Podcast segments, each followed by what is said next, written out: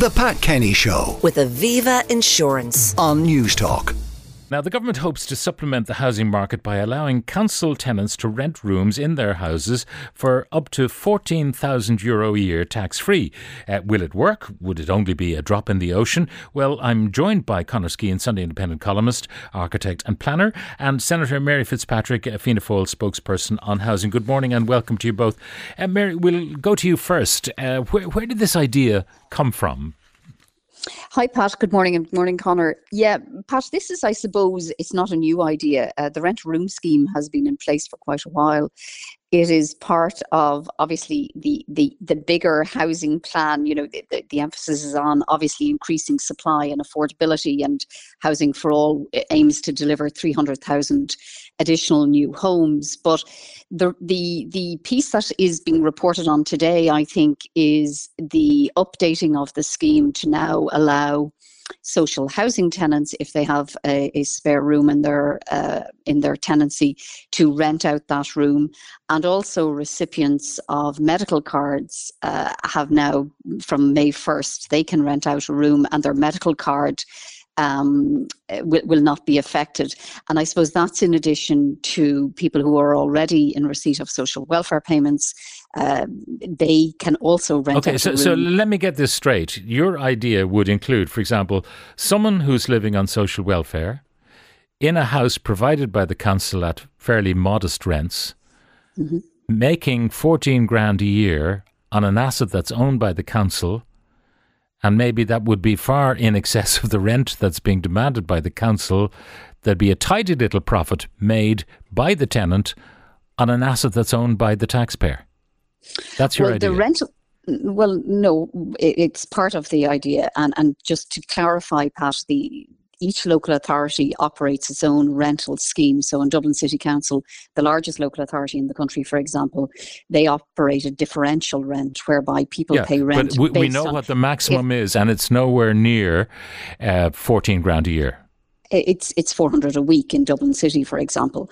And uh, then what will happen now? The, the government has signalled this change. The government, or, or the Department of Housing, more accurately, is working with the local authorities to actually agree how that will impact their differential rent schemes. So each local authority does operate independently, and it is for them to set not only their scheme of allocations but also their rental schemes. Now, here's the, the other question, and I'm raising questions that have been uh, raised uh, by listeners and so on. And uh, the, the, the question of if someone is in a house that has rooms to let, then they're, as a local authority tenant, they're in a house that's too big for them. And perhaps that should be vacated, a a smaller house provided to the person, and then a family gets to move. You know, a, a family who are currently living in a, in a hotel room, for example, get to live in a house. That Yeah, I might think it's a fair make question. more sense. Well, well, I think I think it's a fair question. I suppose what maybe your listener isn't aware of is is that the local authorities are actively managing their housing stock so that they do manage it efficiently. I suppose the fact is that the local authorities are pursuing a right sizing program, but to achieve that, they need to increase the supply of smaller size accommodation, one and Mhm. two bedroom um, homes, and and they are actively pursuing that under Housing for All. There's a target of ten thousand new social homes to be built each year for the next 10 years uh, to increase the social housing stock. And included in that is a significant proportion of homes that would allow for right sizing, smaller units, units, uh, homes that have one and two bedrooms, and also um, what are, you know, homes more suitable for senior citizens. Mm. Um, and Dublin City Council has done a number of those developments already. And Dublin City Council operate a really good financial contribution scheme where even local authority tenants who may have bought their home from the local authority 10 years ago, 20 years ago, they can sell that back to the local authority. And then that you know, three bedroom home becomes available for the local authority to allocate to a family. And this, the person who now is a senior citizen and only requires one, maybe two bedrooms, depending on their, their family makeup, they can move into right sized, um, purpose built uh, senior citizen accommodation. So, look, the local authorities are actively managing this. They are trying to maximize. Yeah, but but if if um, they were trying to do that and were successful in it, then there wouldn't be much um, extra accommodation provided by this scheme. I because you know people would be right sized, and therefore families would get into the accommodation, local authority accommodation that was big enough for families, and um, single people or small family units, like a, uh, a couple, for example, who are now living alone, having raised their children, uh, they would move into smaller accommodation.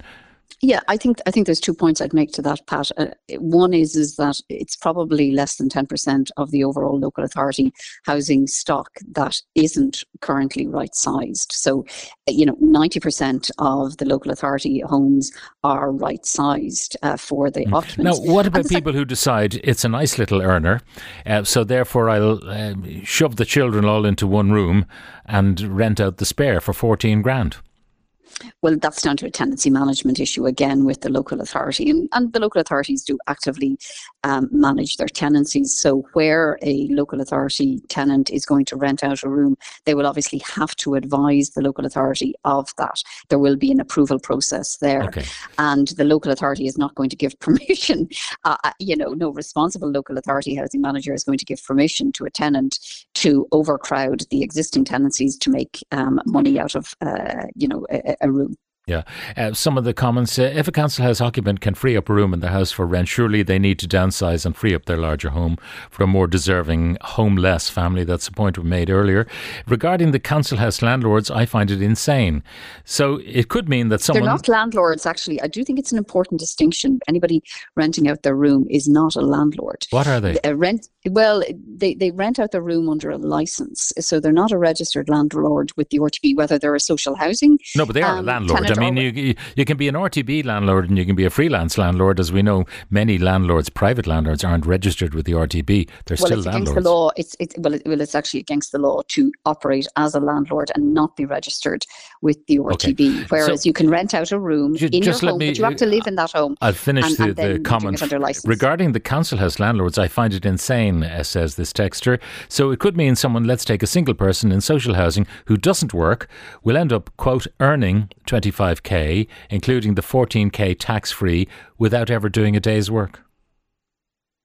I, I don't know where they're getting the 25k. Where are they getting that I presume the dole, Uh, I, I, I, you know, 10, 10k or 12k on the dole plus 14k, 25k without actually doing a day's work. What do you say to that? Because th- that's going to be a fairly prevalent attitude to the scheme, I would suspect.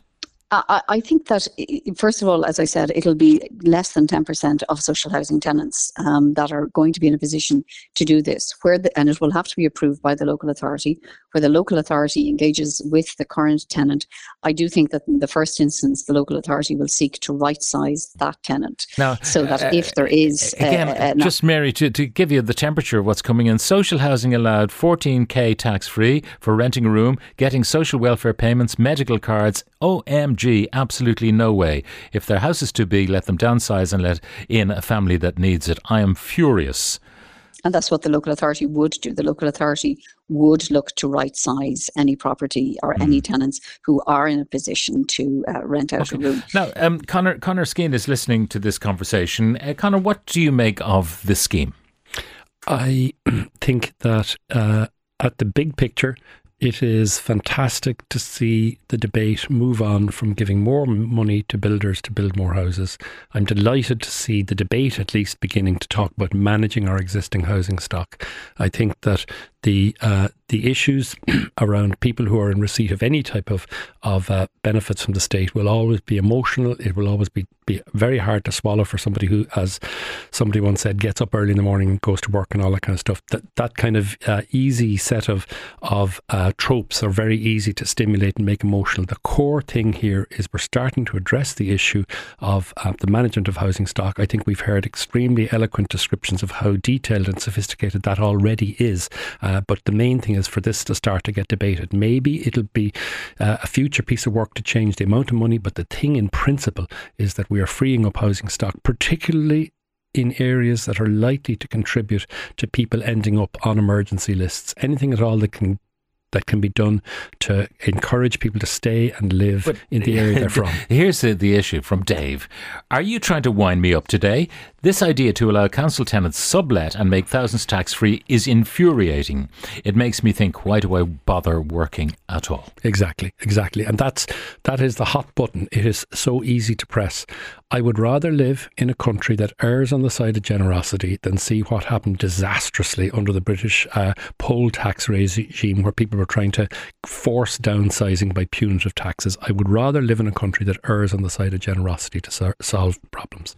Um, you know, some people are scandalised by the fact that there are people who are who make uh, their life's work not to work, uh, and it can be intergenerational. We know the reasons why: lack of education, uh, and so on and so forth.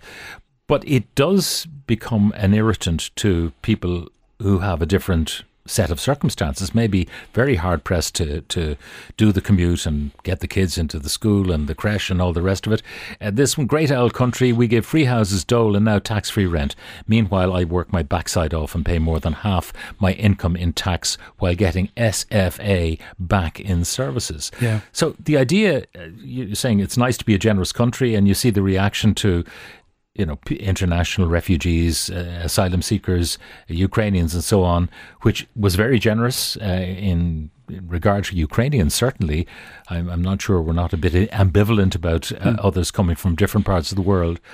But there comes a tipping point. There does. And the whole business about politics is the art of the possible, as it was once said. I was in Phil Hogan's office once when he was minister, and we were talking about this issue of where the balance lies. And he looked out the window behind me, and there was a bus going by, and he says something along the following lines See the guy driving that bus out there? He's been up at five o'clock this morning, he said, to go to work, to do a hard day's work, get abused all day long, and not get a great wage. And he's living beside somebody who's doing none of those things. I've got to think of it on both sides of that, that that door. And it's a matter of balance. So you're absolutely right. And your listeners are absolutely right to be enraged and to give that feedback into the system. It is all about balance. There's no doubt about that. But at least we're moving in the right direction. Um, does Mary Fitzpatrick, does this not smack a bit of desperation? You've tried everything else, given money to developers, uh, all sorts of uh, scams and schemes, and um, here we are. No, I think, as Conor says, um, this is just a, a, a, further evolution, and it shows how progressive uh, housing for all is. We've moved beyond um, just, you know, obviously building and increasing supply is incredibly important. Increasing affordability of homes is incredibly important important. And in the first year of Housing for All, we already, uh, you know, there was already 30,000 homes delivered. Uh, in the first quarter of this year, there was 7,000 homes uh, completed. It, it, it's not just about, I mean, Housing for All is using basically every tool available. It's about maximizing the resources, using the resources efficiently. It's, it's in addition to all of the um, new build activations, but also the reusing of the existing properties, the mm. vacant home grants, the derelict home grants and, and this isn't a solution for everyone, but it will be a solution for some students, for example, people who maybe are, are commuting for work, maybe working in, in the city three days a week or something like that. They don't need to have, you know, a, a, a permanent home in, in a location. They travel for work.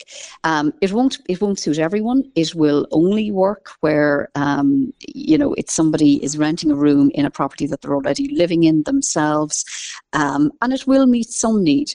In and of itself, is it the solution? Nobody thinks it is. Of course, it's not. But it is about using the built housing stock yeah. that but we have. none of this is subject to the RTB, isn't that right? It, it will be down to the property managers in the local authority to run this. The, the, the the local authority housing managers already manage the tenancies. That's what they do. No, they but now they're going to have an o- another job, which is to check that there aren't four students in the back bedroom. Well, the local authority housing managers are already managing uh, their tenancies mm. and managing the, the, the, rents that are being uh, now, uh, collected. I mean, it's a differential rent Conor, already, the, so the, circumstances change. The, question of using the existing housing stock or possible uh, accommodation stock, you and I have talked about this before. I mean, have they really done enough to get the, the, the room over the shop opened up to habitation? Because I don't think they have. I think it's still cumbersome and tedious and difficult and almost impossible in terms of permissions. Well, as I've told you before, about lo- living over the shop internationally is called LOTS, L O T S.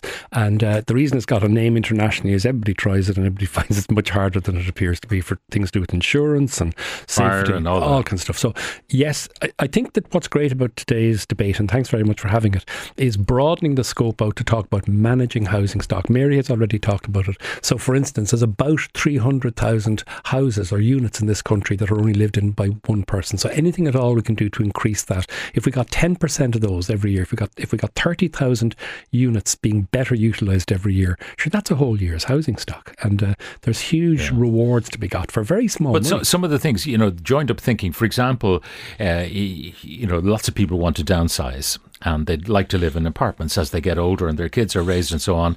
And they look around and they find there's nothing for sale, it's all for rent. So, whatever little pension nest egg they have, they don't want to see it depleted, depending on how long they live. Paying to a landlord, and those rents will inevitably go up with inflation and so on. But the government has allowed the, the bulk of new apartment blocks, certainly in the Dublin City area, to be rental only. So who's going to downsize to that? They will stay in their huge houses, even though they're rattling around in them, because they have no alternative. Well, I met a builder about a year ago, and uh, he told me he discovered this incredible niche market that he didn't want to tell anybody about, which is building for exactly what you're describing there. And he said it's a particular type of unit. It's quite small, only maybe two bedrooms, but a huge garden because they love the gardening, and people want to age in place. And that does not necessarily mean, as you say, rattling around the same old house, but they want to go to the same village, same church, same chemist, preferably living on the same estate. And there's a huge market there for that if we recognise it both officially and commercially. All right, uh, some more of the text coming in. People who never work a day in their lives making more than the starting salary of a gardener or a nurse who's had to buy their house way outside the city and commute to work every day. An absolute disgrace. Uh, there will be opposition, of course, but overall it will help a lot of people to have the dignity of having a home, even if it's a house share. That's from Marty. How about you balance it by not giving more to the people already getting everything for free? Um, once again, the government sends the message that those of us who work and pay our way are complete mugs.